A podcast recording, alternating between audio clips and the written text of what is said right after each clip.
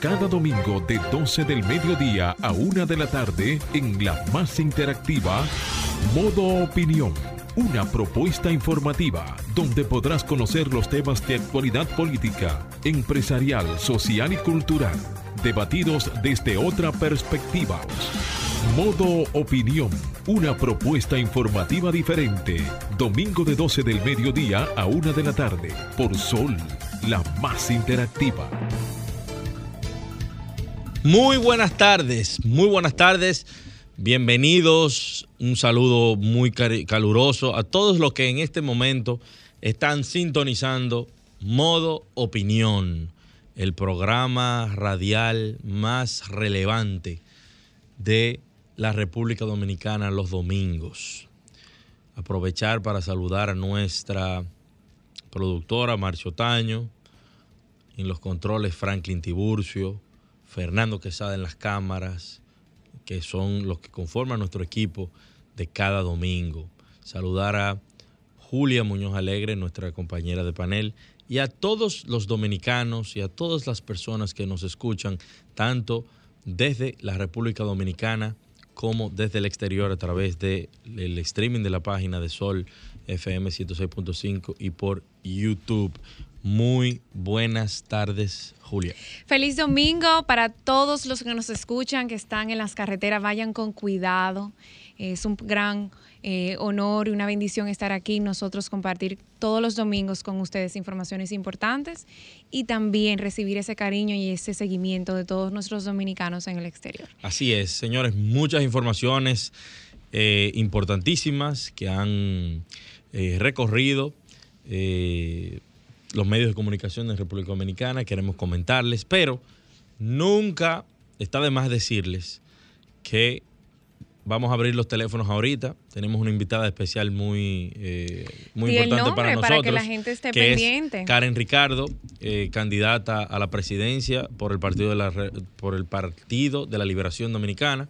Eh, pero lo que quería decirles es que nosotros queremos que ustedes llamen, que ustedes formen parte de las opiniones que se dan aquí, porque esa es la esencia de modo opinión, la participación de la sociedad en los temas más relevantes. Y de una vez pasamos a tocar las, noticias principales de la semana. Y dice que el Centro de Operaciones de Emergencia, el COE, colocó a seis provincias en alerta verde por posibles crecidas de ríos, arroyos y cañadas, así como inundaciones repentinas o urbanas debido a los efectos de dos vaguadas que inciden en el territorio dominicano.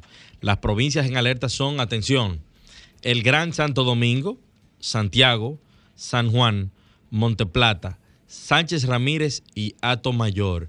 Eh, importante resaltar que, siempre estén pendientes de los boletines que se, están emitiendo por el COE, porque miren lo que sucedió, señores, en Manabao, Jarabacoa, eh, la semana pasada.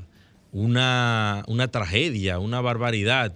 Como vimos que de repente eh, este, toda esta agua cayó y, generó tantos daños. Y háganle caso, señores, que eso no es relajo, eso es desierto. O sea, los, los, los informes y las alertas que hace el COE y las instituciones en conjunto, señores, es verdad.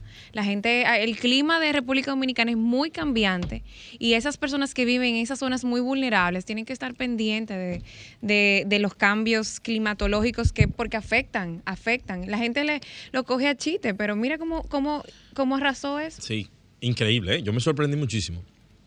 Por otro lado, también quería pues destacar eh, eh, pues el acercamiento que esta semana se tuvo con el gobierno de México, en el cual la Cancillería Dominicana profundiza un acercamiento especial y busca nuevas oportunidades también para la formación de estudiantes dominicanos en la Universidad de Monterrey. Interesante, importantísimo destacar que en el marco de esta visita, pues se hicieron eh, firmas de acuerdos bilaterales, encuentros de alto nivel, muy importante para nuestro país en materia de comercio, en materia también turística y también la juramentación de la nueva cónsul honoraria llamada la señora Brenda Garza Sada como cónsul honoraria en el municipio de San Pedro Garza García con circunscripción consular en los estados de Baja California, Baja California Sur, Chihuahua, Durango, Nuevo León, San Luis Potosí, Sinaloa, Sonora, Tamaulipas, Zacatecas y Coahuila de Zaragoza. Importante porque a, través de esta representación consular honoraria se busca estar más cerca de la protección de nuestros connacionales que residen en esas zonas. Así es, señores, en otro orden, eh, este próximo martes 30 de agosto eh, se van a sentar en la mesa del diálogo el gobierno, los sindicalistas en representación de los trabajadores y el Consejo Nacional de la Empresa Privada, el CONEP, a discutir un posible reajuste al tema de salarios en República Dominicana. Ante este panorama, economistas consideran que lo más factible es entablar una conversación sincera acorde con la situación que se está viviendo post pandemia.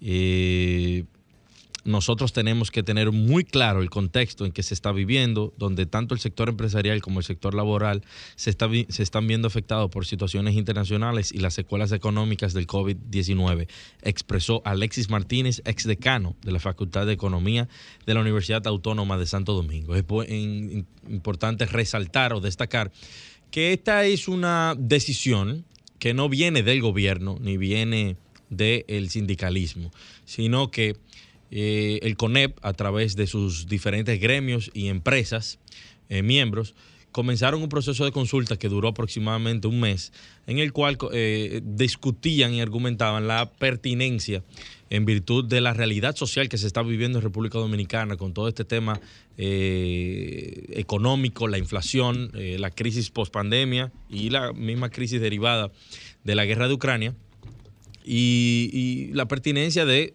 elevar los salarios eh, en virtud de las capacidades que tengan las diferentes empresas, así de una manera voluntaria, voluntaria. Así que nosotros saludamos y, aplaudimos esta decisión que tomó eh, el CONEP. No todo lo que hacen los empresarios es malo. Aquí se ha querido satanizar lo que hace el empresariado y el sector privado. Así que es bueno resaltarlo. También es importante destacar una noticia porque eh, existe una, eh, han compartido en las redes sociales la noticia de que, bueno, varias personas han sido picadas por una araña marrón.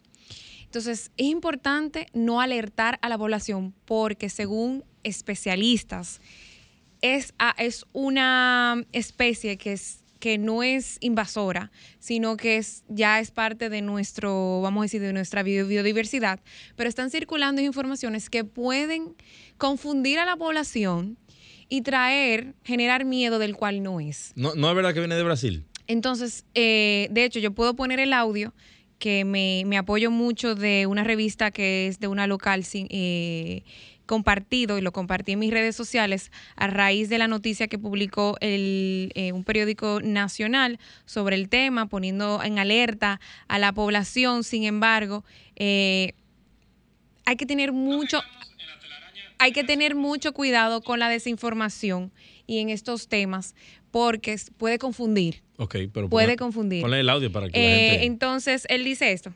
Es que realmente aquí no ha entrado ninguna especie peligrosa en barcos venidos de, de Brasil. Lo que tenemos son tres especies nativas de esa araña violín, que también la llaman araña de rincón o araña violinistas. Tienen varios nombres. Tenemos la Loxosceles caribea, Loxosceles taíno y Loxosceles cubana. En nuestro país contamos con especies similares a la Loxosceles reclusa, conocida como la araña reclusa marrón. Sin embargo, estas forman parte de nuestra biodiversidad nativa y se encuentran naturalmente en nuestro territorio y nuestra isla. Estas arañas cuentan con una capacidad similar en su veneno y por lo tanto es importante contar con protocolos de bioseguridad para saber qué hacer y cómo actuar en el caso de presentar una mordedura. Hice, quise compartir esta información de la revista Tinglar, que es de Nacional, muy bonita, les, los invito a seguir porque es importante conocer la información de especialistas y no compartir generar miedo, señores. Mucho cuidado. Ok, es, bueno, eso es parte de los medios de comunicación que, que, generan eso constantemente. Señores, el abogado de Andrés Castillo, el actor que fue acusado de acoso, asegura que someterán a los que causaron show mediático.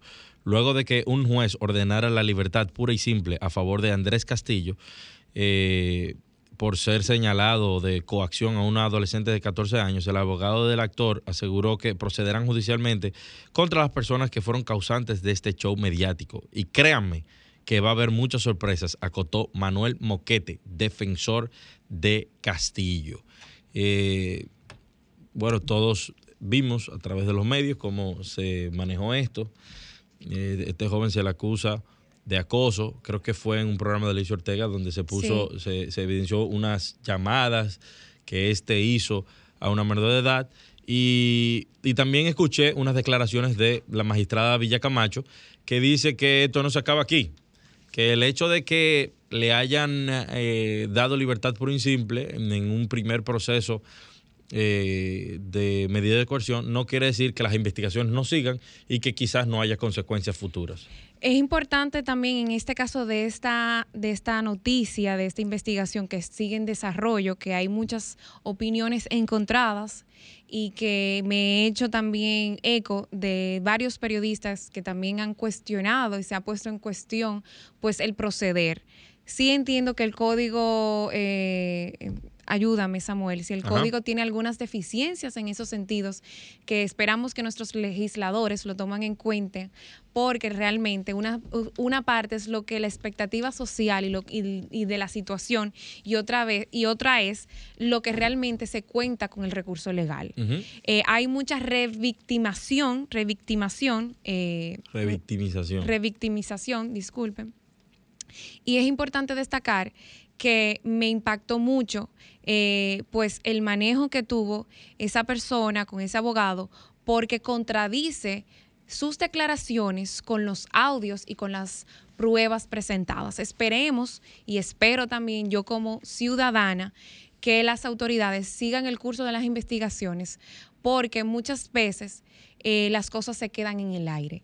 Y entiendo y es, y es, y es, y se espera que no es que se busque una justicia mediática, sino que se haga el proceder. En estos momentos donde nuestros jóvenes, nuestros niños tienen acceso a las redes sociales y a los medios de comunicación de una manera muy fácil, es importante alertarlos de este tipo de, de, acciones que muchas veces, aunque él diga lo que diga, él diga lo que diga, eh, no se llevó a cabo porque la niña tuvo un, un, accionario, una prudencia en el manejo. Pero todos conocemos cómo terminan esos tipos de casos. Bueno, alegadamente en este caso, porque nunca podemos, nunca podemos, exacto, nunca podemos eh, hablar de, de, manera concreta. Bueno, pero, pero realmente sí esperamos que el Ministerio Público siga investigando a más profundidad. Vamos a una pausa y continuamos aquí en modo opinión.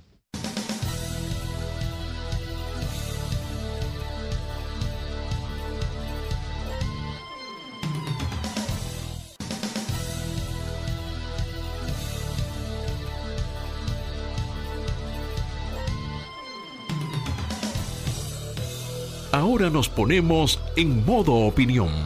12 y 18 minutos del mediodía. Pasamos ahora a modo opinión con Samuel C. Exactamente. Gracias, Julia. Gracias, Julia. Eh, señores, brevemente, mi reflexión del día de hoy. En estos últimos días he estado viendo documentación y videos y entrevistas de una situación que se está dando en el residencial Isabel Villas en Arroyo Hondo. Hay un señor, apellido Minaya, que alegadamente ha querido tomar control del residencial a través de la utilización de mecanismos legales que parece que son no muy legítimos. Y, y, la comunidad se ha parado, señores, se ha puesto en pie para enfrentar esta situación. Y quiero hacer un llamado especial a la alcaldía del Distrito Nacional y a los regidores del Distrito Nacional, porque esta no es la primera vez que ocurre que una persona o personas se quieren apoderar de ciertas comunidades. En el residencial Puerta de Hierro, en la zona de Arroyo Hondo, también sucedió el año pasado, donde hay personas que quieren utilizar mecanismos y demandan y demandan y demandan y le ponen querella a los vecinos, gente de paz y de armonía que nunca se ha visto envuelto en problemas. Y estudiando el caso con un poco de profundidad, nos hemos podido dar cuenta de que el reglamento de juntas de vecinos del Distrito Nacional adolece de, muchos, de muchos temas importantes, de, la regulación de temas de convivencia y de la eh, especificación de, de cosas que debe contener para no dejarse a la libre interpretación. Pasan muchas cosas en las juntas de vecinos por no tener una regulación más detallada, más específica. Estas cosas generan eh, incomodidad, generan eh, alteración a la paz social en lugares que no son barrios, señores, son lugares de, de gente de bien, de gente que, que ha ahorrado en muchas ocasiones, que ha ahorrado en muchas ocasiones para para poder tener una propiedad en un lugar eh, donde puedan sus hijos desarrollarse y, y ellos como familia. Así que hago un llamado al al ayuntamiento del Distrito Nacional para que ponga ojo, porque no es posible que en tantas eh, comunidades, que en tantos residenciales privados se generen este tipo de problemas con gente que lo que quiere es eh, mantener el control de los residenciales. Es cuanto, Franklin. Adelante.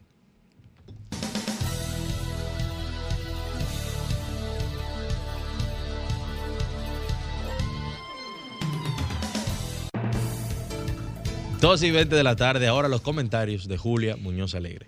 Más que un comentario es ponerlos en conocimiento de algo muy, muy espectacular. Para mí es un gran honor poder compartir esta noticia que el Ministerio de Relaciones Exteriores y la Embajada Dominicana en Guatemala anuncian el lanzamiento de la primera semana dominicana en la República de Guatemala, un encuentro que busca estrechar lazos políticos, comerciales, académicos, culturales con esta nación.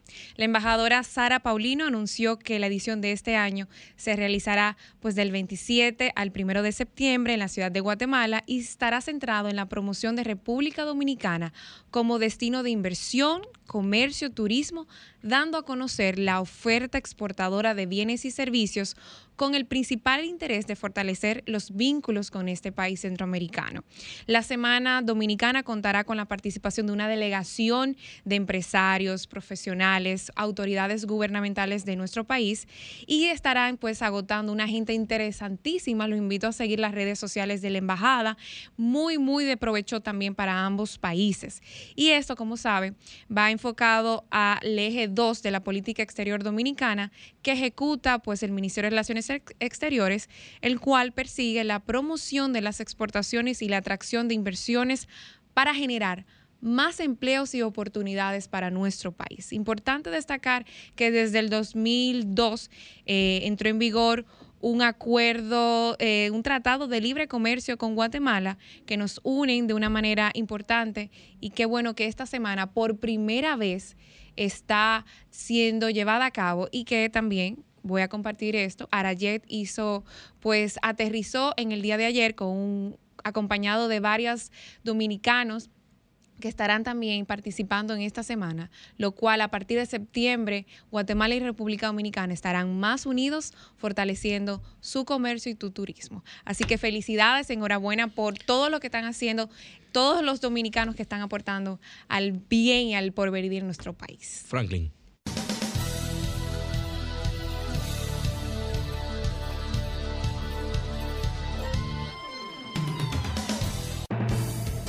12.23 de la tarde. Señores, y hay algo que quiero comentar aquí, tanto con Julia como con todos ustedes. Y vamos a abrir los teléfonos porque queremos escuchar su opinión al respecto. Y es la situación que se está dando, señores, ahora con los útiles escolares.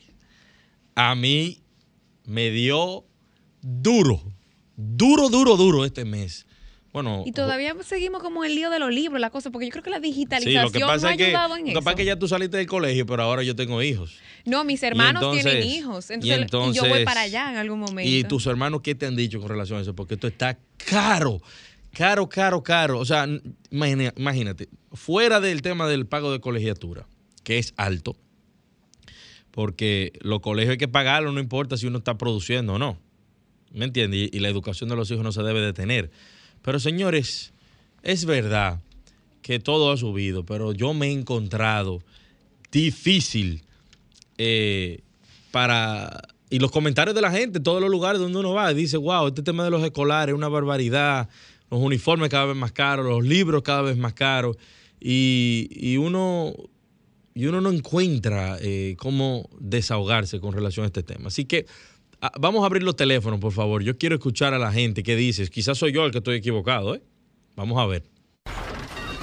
Comunícate 809-540-1065. 1-833-610-1065 desde los Estados Unidos. Sol 106.5, la más interactiva.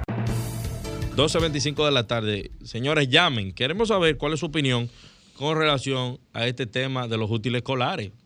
Muy buenas tardes. ¿Quién nos habla y de dónde?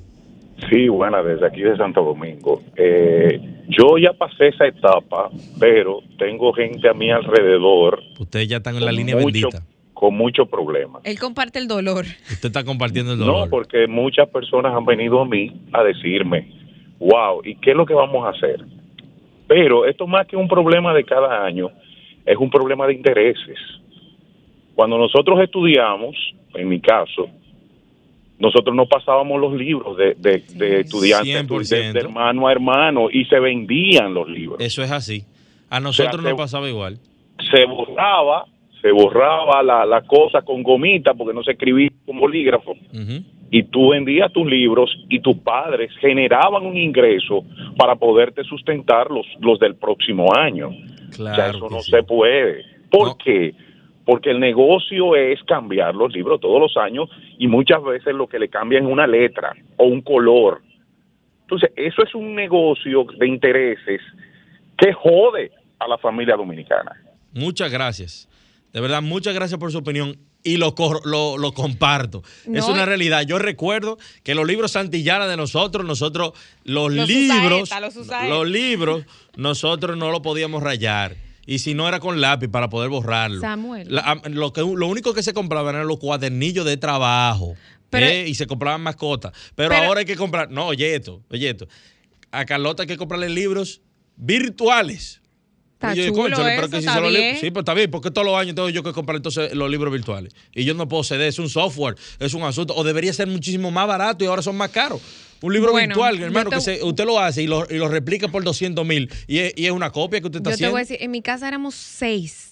Seis. Yo tengo cinco hermanos. Imagínense ustedes como cuando el que el que iba por cuarto prestaba el del tercero, el del tercero prestaba el del segundo y el segundo y prestaba y el también primero. igual eran los libros de En el- lectura. Y en el caso de mi hermana y yo estábamos en el mismo curso, nosotros no nos prestábamos los libros, pero aún así, pero aún así, yo entiendo que es un negocio. Pero también el negocio tiene que ser sustentable.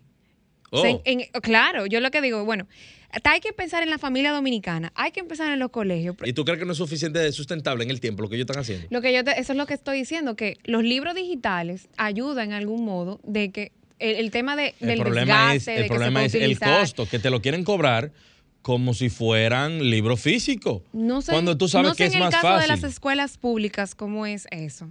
Desconozco eso. No, Tú no y yo sé. estamos en otra burbuja. Habría que También hay que preguntarle a la gente de abajo. Habría que preguntarle a de la, Fulcal, de la calle. Fulcal hizo una licitación de 1800 libros, creo que fue, digital. Yo me comprometo a investigar y sobre no se eso. y no se sabían No hay más el llamadas. autor el autor de los libros no sabía que, que fue el Samuel, que lo utilizaron no no hay más llamadas con relación a este tema pero señores eh, esto es algo que yo sé que ustedes lo estén llamando eh, es por vergüenza que no quieren llamar y decirnos que Pero se lo lo está acompañamos llevando en sus sentimientos. se lo está llevando quien lo trajo este mes el mes de agosto es el mes más difícil del año se juntan todos los gastos corrientes más los escolares y lo, lo imprevisto y lo uniforme y toda la, su- la situación. Es una barbaridad. Señores, espérate, que tengo una llamada, Marcia, no puedo. Muy buenas tardes. ¿Quién nos habla y de dónde? Bueno, muy buenas tardes. ¿Quién nos habla y de dónde? de la romana. Adelante, líder. Eh, Una vez, cuando yo estudiando en una escuela aquí, los, los, los libros los tenía los, los en el mismo curso y el gobierno los daba. Cuando uno entraba, lo cogía los libros y lo, lo usaba y lo volvía a poner otra vez.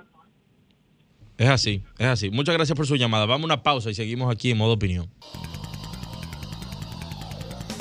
Modo Opinión presenta la entrevista. 12.33 de la tarde, seguimos aquí en modo opinión y en la tarde de hoy tenemos a una invitada muy especial, muy especial porque en primer lugar es amiga, amiga de muchos años, eh, una joven promesa de la República Dominicana, eh, es Karen Ricardo, miembro Muchísimas gracias. del Comité Político del Así Partido de la Liberación Dominicana y muchísimas gracias. candidata presidencial Ay, amén, aspirante. aspirante. pero pero lo bueno, recibo, pero está bien, aspirante eh, interna en el Partido de la Liberación Dominicana a la presidencia de la República. Bienvenida, Karen. Muchísimas gracias. De verdad que muy feliz de poder estar compartiendo con ustedes. Eh, más un domingo. Claro que sí, Bienvenida. claro que sí. Karen, vamos arriba de una vez. Inmediatamente. Yo te voy a hacer una pregunta muy puntual. ¿Por qué aspirar a la presidencia cuando tú hubiese podido ser perfectamente la alcaldesa de Santo Domingo Este?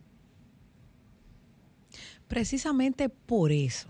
Porque ¿Por te la quitaron. Yo ¿Y quiero, yo quiero que la en gente este sepa momento? que a usted se la quitaron en su momento. Usted fue la alcaldesa. pero Sí, pero no podemos vivir del pasado. Yo creo que de todo en la vida se aprende. Y te agradezco muchísimo esa pregunta, así de entrada, directa, clara, precisa y concisa.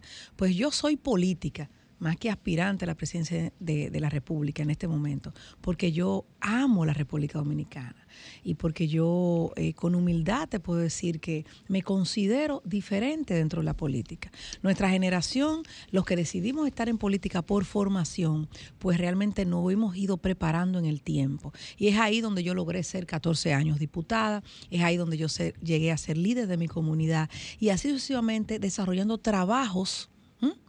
Dejando legados, que no es por casualidad, ni por carita, ni porque me señalaron, que gracias a Dios humildemente he ido escalón por escalón. Que muchos me conozcan, aunque no me conozcan, no es problema de, ni de ellos ni mío. Simplemente la vida no nos ha puesto en el momento que tiene que ponernos. Ya después de 29 años en el Partido de Liberación Dominicana, en este momento de crisis que está viviendo el país, mi partido, el mundo, este gobierno. La clase política tiene perfectamente que asumir su responsabilidad y su compromiso. Aquí no vamos a dejarnos embarrar de que a los políticos nos sirven, los políticos son esto, los políticos no, señor. Si no sirve usted, es problema suyo. Y que la justicia haga lo que tenga que hacer con usted o su comunidad haga lo que tiene que hacer con usted. Pero no podemos pagar santos por pecadores. En todos los partidos políticos hay hombres y mujeres dignas, en todos, en todos. Y en este momento que se está viviendo, se requiere de quien vaya a formar parte de las políticas públicas use coherencia. Que deje de estar diciendo, quítate tú para ponerme yo, porque tú no sirves, yo soy bueno. Eso tampoco es así. Yo con humildad te digo que nos hemos preparado, que hemos estado viendo lo que se desarrolla en el país, que hemos sido eh, eh, eh, protagonistas de políticas públicas que yo entiendo que pueden ayudar a la República Dominicana. De repente veo un desarrollo en esas políticas públicas. ¿Y porque hay un cambio de gobierno? Cambio cambio, porque esa fue la palabra, entonces veo un retroceso. En políticas públicas que no es a los peledeístas que favorecen, es al pueblo dominicano. Entonces, cuando yo digo no puede seguir ocurriendo eso, es porque mi generación es la más sacrificada. Sufre de ser la más crítica, pero es la más indiferente a la clase política. Porque es más fácil echarle la cuava a los políticos de que no se cumplan las leyes, las reglas. A nosotros como ciudadanos entender que permitimos que sean los políticos los que lleguen, o por nuestro voto, o por entender que nosotros no tenemos que ver con eso. Entonces, la reflexión de que una mujer joven aún, muchas gracias, de esta generación, con 29 años de formación partidario intachable, y ahí estamos, y ahí está, aquí estoy, entonces aspire en un momento de crisis por un partido político que está siendo cuestionado, mostrando que la mayor cantidad de hombres y mujeres del PLD son como yo, han tenido una trayectoria, tienen una formación y tienen mucho que dar a nuestro país. Entonces, esto no puede ser la lucha de un partido contra otro de los buenos contra los malos. Eso no es así porque lo estamos viendo. Lo estamos viendo que ni tan santos lamentablemente son. Entonces, los dominicanos y las dominicanas tenemos que ver los temas políticos con delicadeza, con coherencia y con respeto. El que gana o el que pierde es el país y el país es de todos y de todas. Excelente. Yo tengo dos preguntas en uno. La primera, eh, que nos explique cómo es el proceso de consulta a partir ahora de septiembre. Sé que viene algo diferente. Explicarle a la población para que entiendan eh, cómo va todo eso. Y si también depende, la, viene la otra pregunta, después de esas consultas, dependiendo de los resultados, si has tomado en consideración, pues, eh, de ser no positivo, la decisión es si eh, unirte o cambiar de partido. Bueno, dos preguntas interesantes. Te voy a responder en el mismo orden. La primera es que el 16 de octubre habrá una consulta abierta. Semiabierta, ¿verdad? Porque se entienden que hay dos padrones que no van a participar o que no deben participar, el padrón del partido de gobierno y el padrón de unos eh, amigos que ya no son compañeros, que son los de la fuerza del pueblo, pero son amigos, ¿eh? Siempre serán amigos. Entonces, eh, luego de ahí, todo el que esté en el padrón de la Junta Central Electoral y que sienta en su corazón se siente identificado con cualquiera de los compañeros o compañeras que estamos aspirando, que somos seis, entonces puede ir el 16 de octubre a votar. Yo soy la número 6. Mi nombre es Karen Ricardo. Mis propuestas están compartidas desde hace meses en las, en las redes y, donde quiera que, que, puedo exponerlo, pues lo expongo. Eh, la segunda pregunta, pues yo soy una, una mujer de formación y lo primero que uno tiene que tener es valores y coherencia. Como servidora del pueblo dominicano, eh, dentro de la coherencia yo no estoy en un lugar por un puesto. He sabido ganar y he sabido perder. Lo importante es participar. Y cuando usted participa, usted muestra sus condiciones, su preparación y al mismo tiempo su madurez de cómo usted responde a los resultados. De nada me vale yo creerme que soy la mejor opción y que la población dominicana, que es la que yo pretendo dirigir, entonces no lo entienda. Pues no lo entiende, entonces ¿por qué la quiero, por qué me quiero imponer para dirigir a una sociedad que no que no entiende que es ni el momento ni es la ocasión? Entonces, lo que se tiene que lograr es participar y mostrar quiénes están dispuestos y preparados para servir a su país. Yo no he pensado, ni creo que esté dentro de mis planes, abandonar la institución que me dio la oportunidad de formarme, porque lo primero es que yo soy formada. Yo hice un círculo de estudio cuando el PLD eran 14 mil personas, pues yo estuve ahí, mucho antes del PLD llegar al poder. Y yo te puedo decir, y yo te puedo hablar del buen hombre y de la buena mujer del PLD que tienen más luces que sombras. Que hayan muchas personas que hayan llegado, que estén, eh, lo que sea, vinculados, relacionados, que en este momento estén pasando por una tela de juicio de la sociedad, pues hasta por mí propio.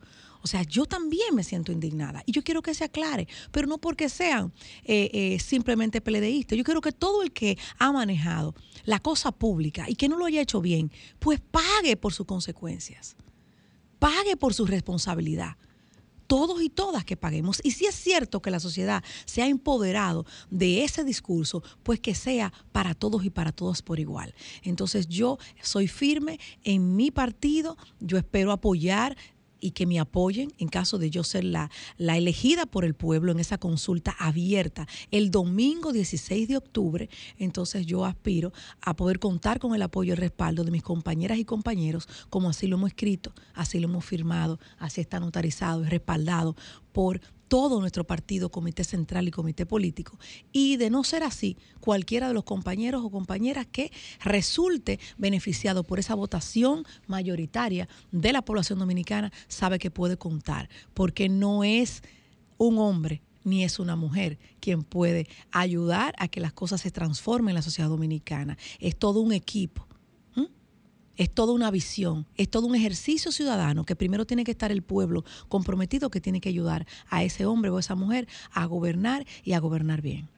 Karen, ¿cuáles son, si tú pudieras limitarlo quizá a tres o cuatro brevemente por el tema de tiempo, tus principales propuestas? Mire, trabajar con nuestra generación, y cuando le digo trabajar con nuestra generación, se trata de que somos más del 50%. Hemos crecido de una forma eh, ansiosa, de una forma eh, muy amplia, y de repente estamos careciendo de muchos, de, de, de, muchas situaciones. Los problemas nacionales son los mismos, pero yo le voy a decir la falta de empleo y de oportunidades de nuestra generación. Y es un ejercicio práctico que venimos desarrollando durante años. Recuerda en la Cámara de Diputados como pude reunirme con todos los sectores y, hacer encuentros de todos los tipos, tratando de promover una iniciativa de la pasantía juvenil o experiencia laboral. Y yo creo que donde quiera que te mueves, la gente te dice es que no hay empleo.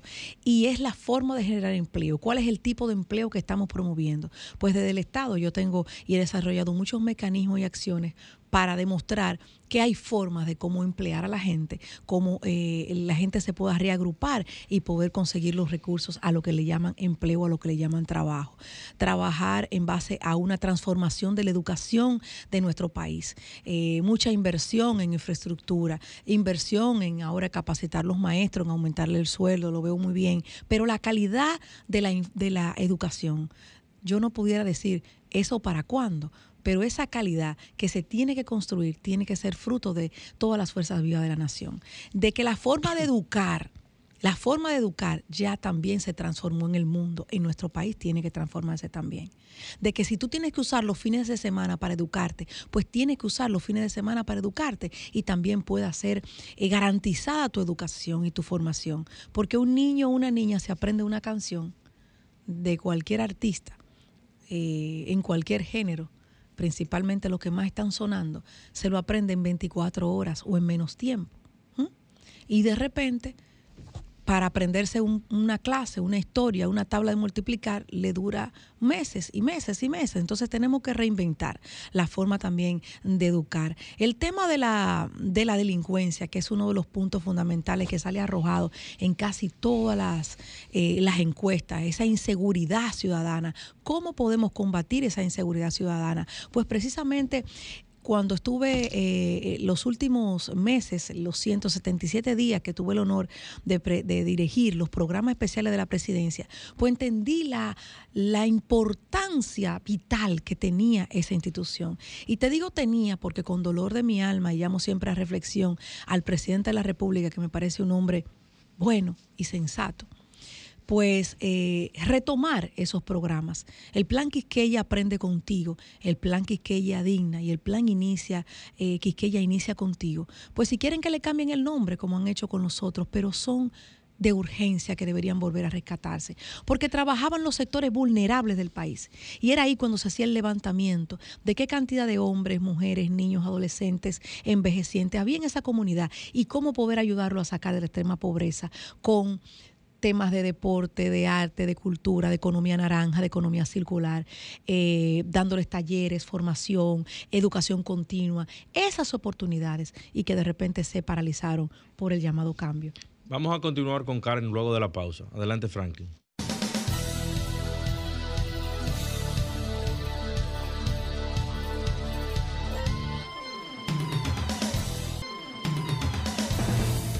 12.49 de la tarde, seguimos en modo opinión con nuestra invitada especial de la tarde, Karen Ricardo, aspirante a la candidatura presidencial por el Partido de la Liberación Dominicana. Antes de irnos a la pausa, Karen nos hablaba de sus propuestas y hablaba de un tema generacional con relación a temas particularmente educación em, y emprendimiento. Pero eh, virando un poquito más a la derecha, si pudiéramos decirlo de esa manera, Karen, me gustaría saber tu opinión con relación a, lo que sale en la mayoría de los sondeos que se han hecho públicos en las encuestas. Alto costo de la vida, lo que más le preocupa al, dominicano, alto costo de la vida, la seguridad, eh, el empleo.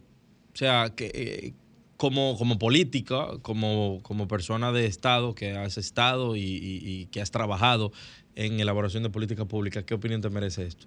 Mira, me preocupa también la seguridad alimentaria. Y nosotros somos un eh, un país que tiene capacidades y condiciones agropecuarias impresionantes. Nosotros tenemos más de 12 millones de tareas de tierra eh, capacitadas y, te digo capacitadas porque te digo en, plena eh, madurez la tierra de poder ser utilizada para la producción nacional y de eso apenas tenemos la mitad y, ya un poquito menos de la mitad en la producción.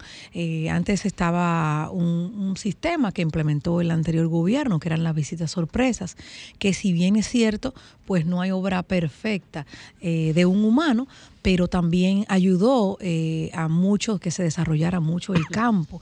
Y yo creo que una política pública, sin temor a equivocarme, que aplicaremos en nuestro gobierno, pues es la inversión en eh, la agropecuaria nacional. sin producción, sin producción no hay nación. Y tenemos que llevarlo en todos los sentidos. Mire, el mundo está en crisis el mundo está en crisis. Es cierto que hubo una pandemia mundial, es cierto que hay una guerra y es cierto que las economías del mundo, no solo de la República Dominicana, pues están pasando por un momento difícil. Entonces, sobre eso tenemos que trabajar.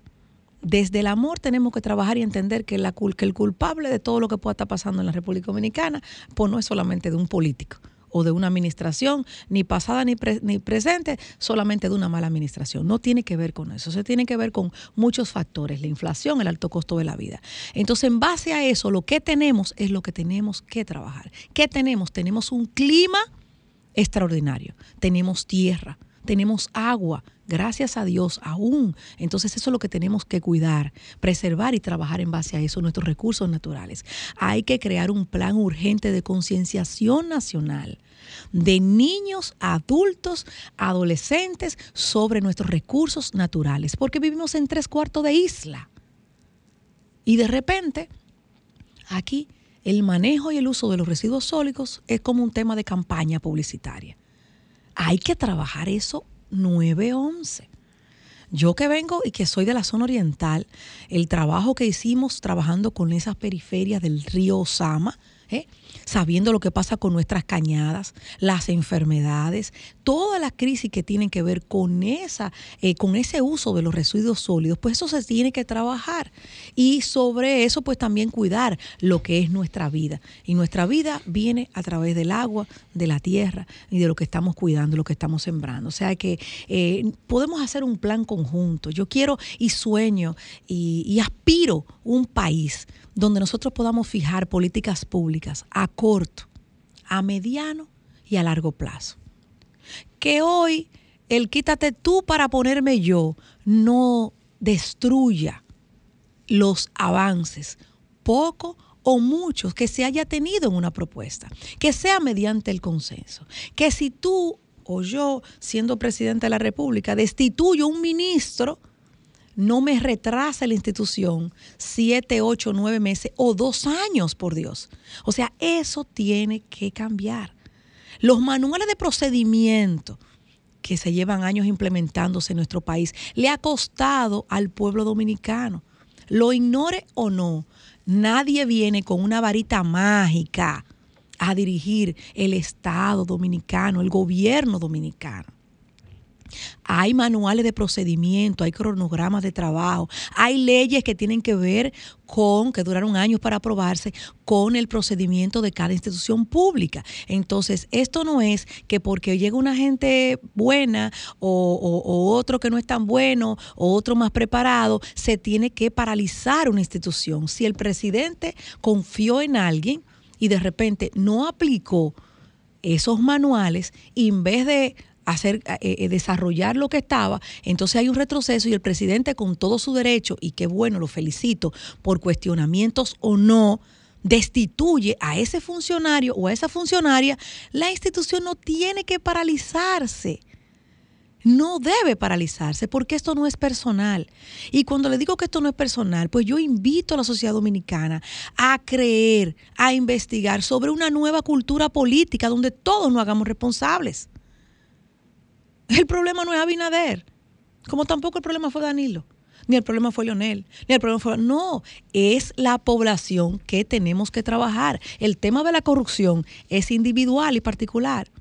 Porque nosotros tres podemos salir a cualquier lugar y de repente encontrar un dinero y uno dice, no, pero ese dinero sí está ahí es mío. Y otro dice, no, no, yo no me atrevo a cogerlo. O sea, es individual la responsabilidad de cada uno.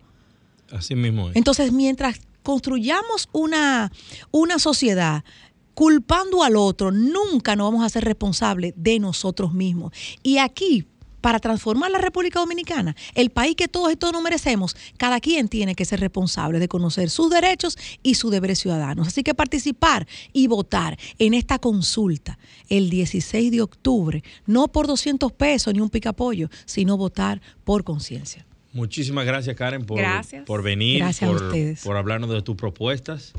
Eh, te deseamos mucho éxito en la próxima en la próxima consulta del PLD. Y sabes que este programa es tuyo y puedes venir cuantas veces eh, entiendas necesario. Señores. Yo honrado de, de, ustedes, personas de mi generación, y que yo sé que críticos y autocríticos es lo que merece nuestro país. Señores, esto fue Modo Opinión. Muy buenas tardes a todos. Sigan el contenido de Arquitectura Radial ahora mismo. Buenas tardes. Buenas tardes.